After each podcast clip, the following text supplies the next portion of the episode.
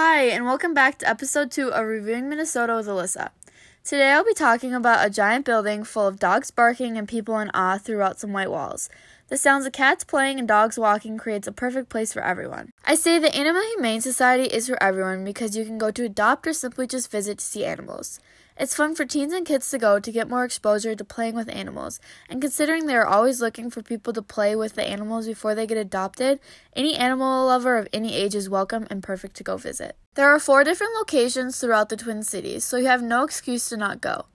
You can look on the website to see the different animals at each location, and when you actually go in to visit, you can take an animal, if you're over 18, into separate rooms to visit with them to see if you actually get along with them or if they're the right fit or any of that. If you're serious about adopting an animal, I would highly recommend getting it from the Animal Humane Society, simply because you'll save an animal's life.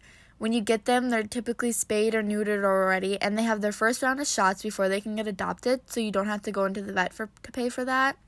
You can fight against puppy mills, which are awful, and whether you go to adopt or visit animals, animals have proven to be beneficial to your emotional and physical being.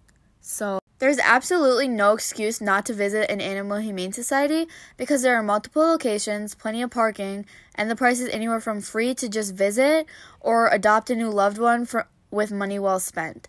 The Animal Humane Society is rated 10 out of 10 in my book and thank you for tuning in to this week's episode of Reviewing Minnesota, and I'll be back soon.